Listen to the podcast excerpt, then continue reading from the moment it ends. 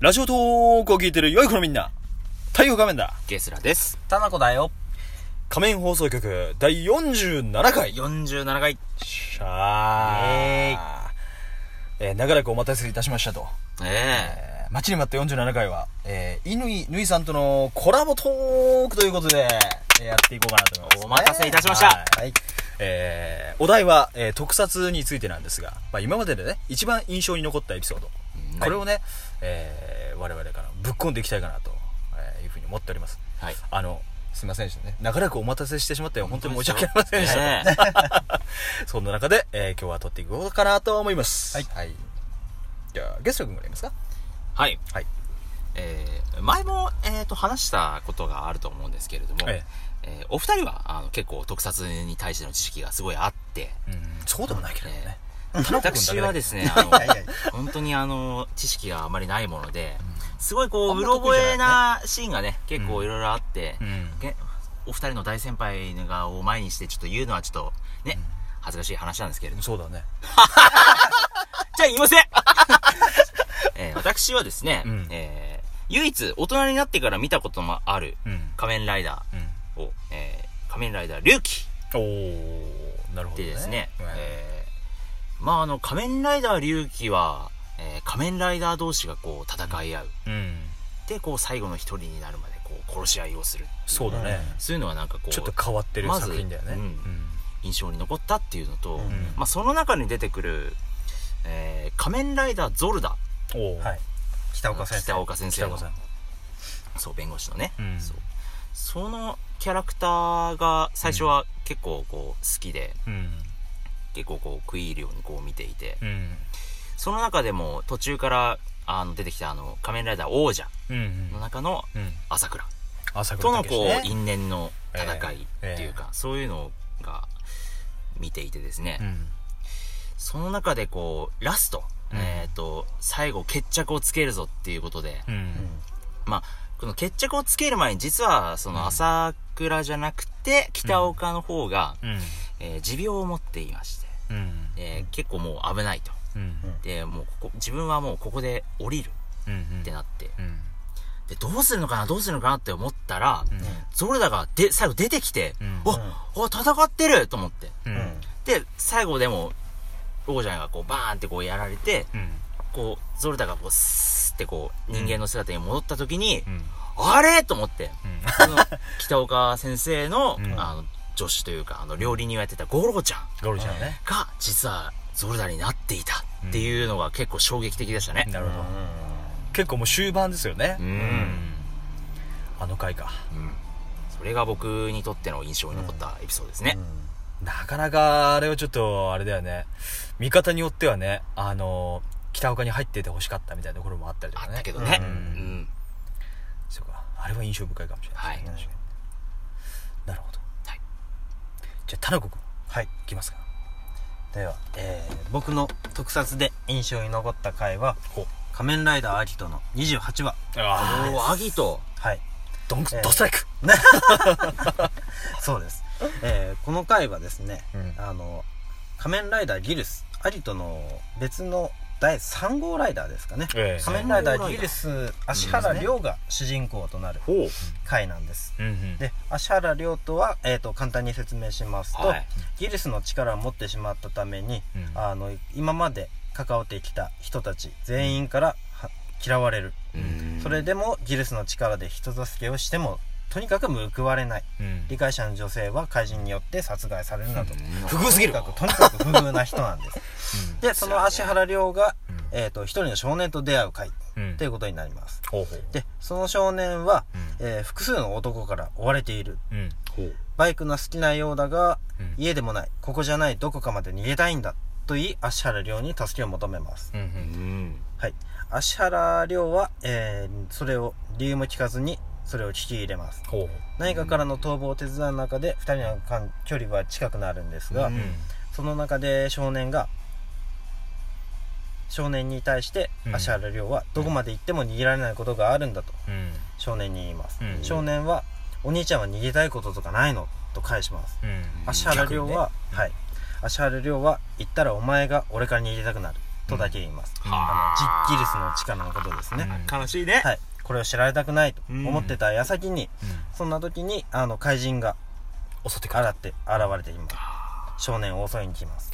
そしてもちろんギルスは少年を守るために変身して戦うんですが少年はあの芦原亮の変身をギルスと怪人の戦いを目の当たりにしてしまいます、うん。目に焼き付けるようにはい見てしまいますで戦い終わった後少年は大泣きするんです。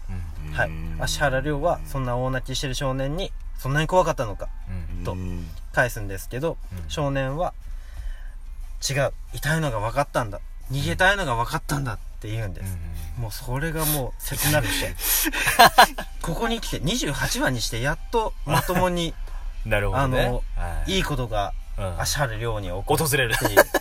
料理 ね。一筋の光が来たわけだ。不遇すぎるよね。はい。はこれがですね、本当になんかもうあんまりうまく伝えられないんですけど、とん。にかくいい話なんですよね。いなんか仮面ライダーといえばねやっぱりあのーこうなんか絶対的な正義のヒーローとしてこう対象として描かれるものがさあのー子供うん。からのこの、なうん。な子供とのやり取りみたいなところがね、あるけれどもそういう形で描かれたのはきっとあアギトにしてギルスが初めてじゃないかな、うん。そうですね、うん。ね。王者ともあったもんね、一回ね。あった ね、ありましたね。女の子を。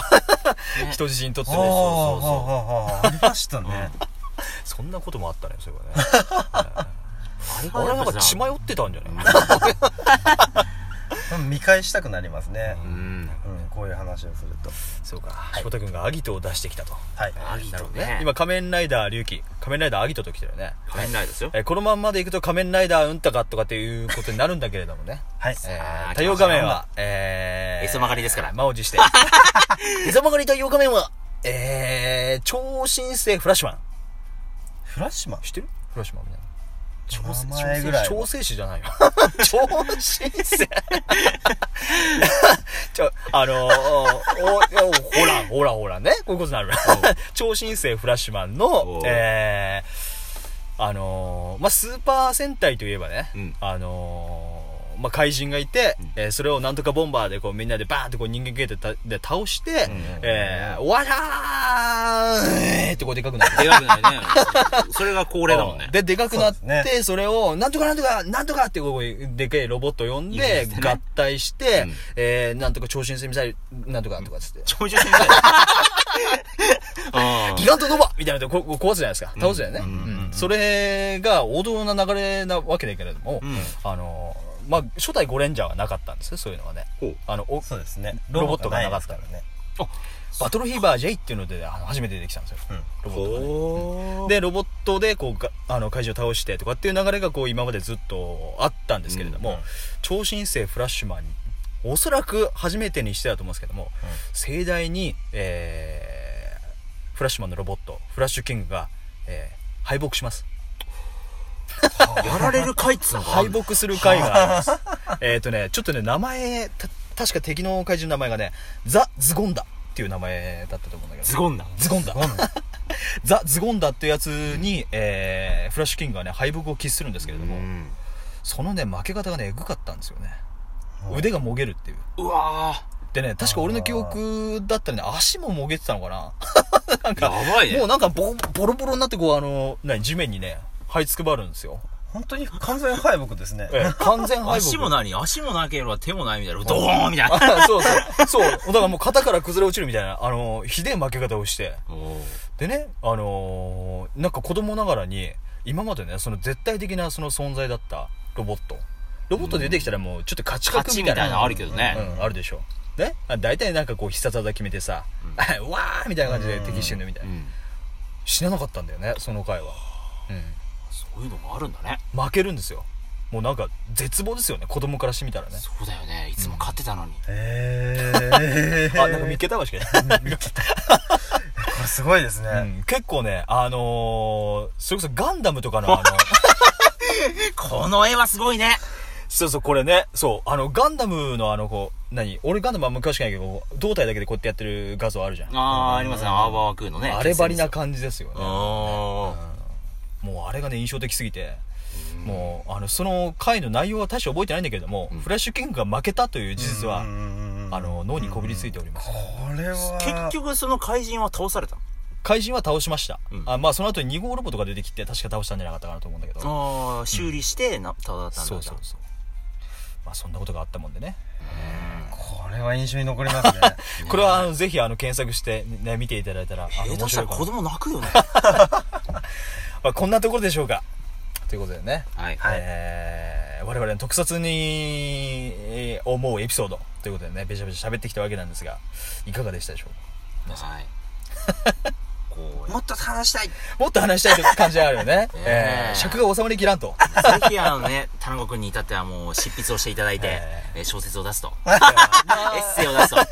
次回に関してはあのぬいさんとあのあのねあそこの某大店の超電導なんとかランドっていうところに行って、えーリアルコラボラジオと。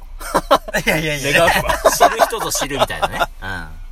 うね、えーばったり会っちゃったらあー撮らせてくださいと。いう感じでございましょうか。ん。ね、そういうノリでね。さあ。お時間もね差し迫ってまいりますのでね、はい。そろそろ締めようかなと思います。悔いはないでしょうか？悔いはありませんよ。それでは、えー、コラボ会締めさせていただきます。あぜひあのねあのーぬいさんとのコラボと我々のコラボと合わせてねあの聞いていただきたいなとはい。皆さんにね、えー思っております。よろしくお願いします。以上、えー、仮面放送局第47回乾ぬいさんとのコラボトークでございました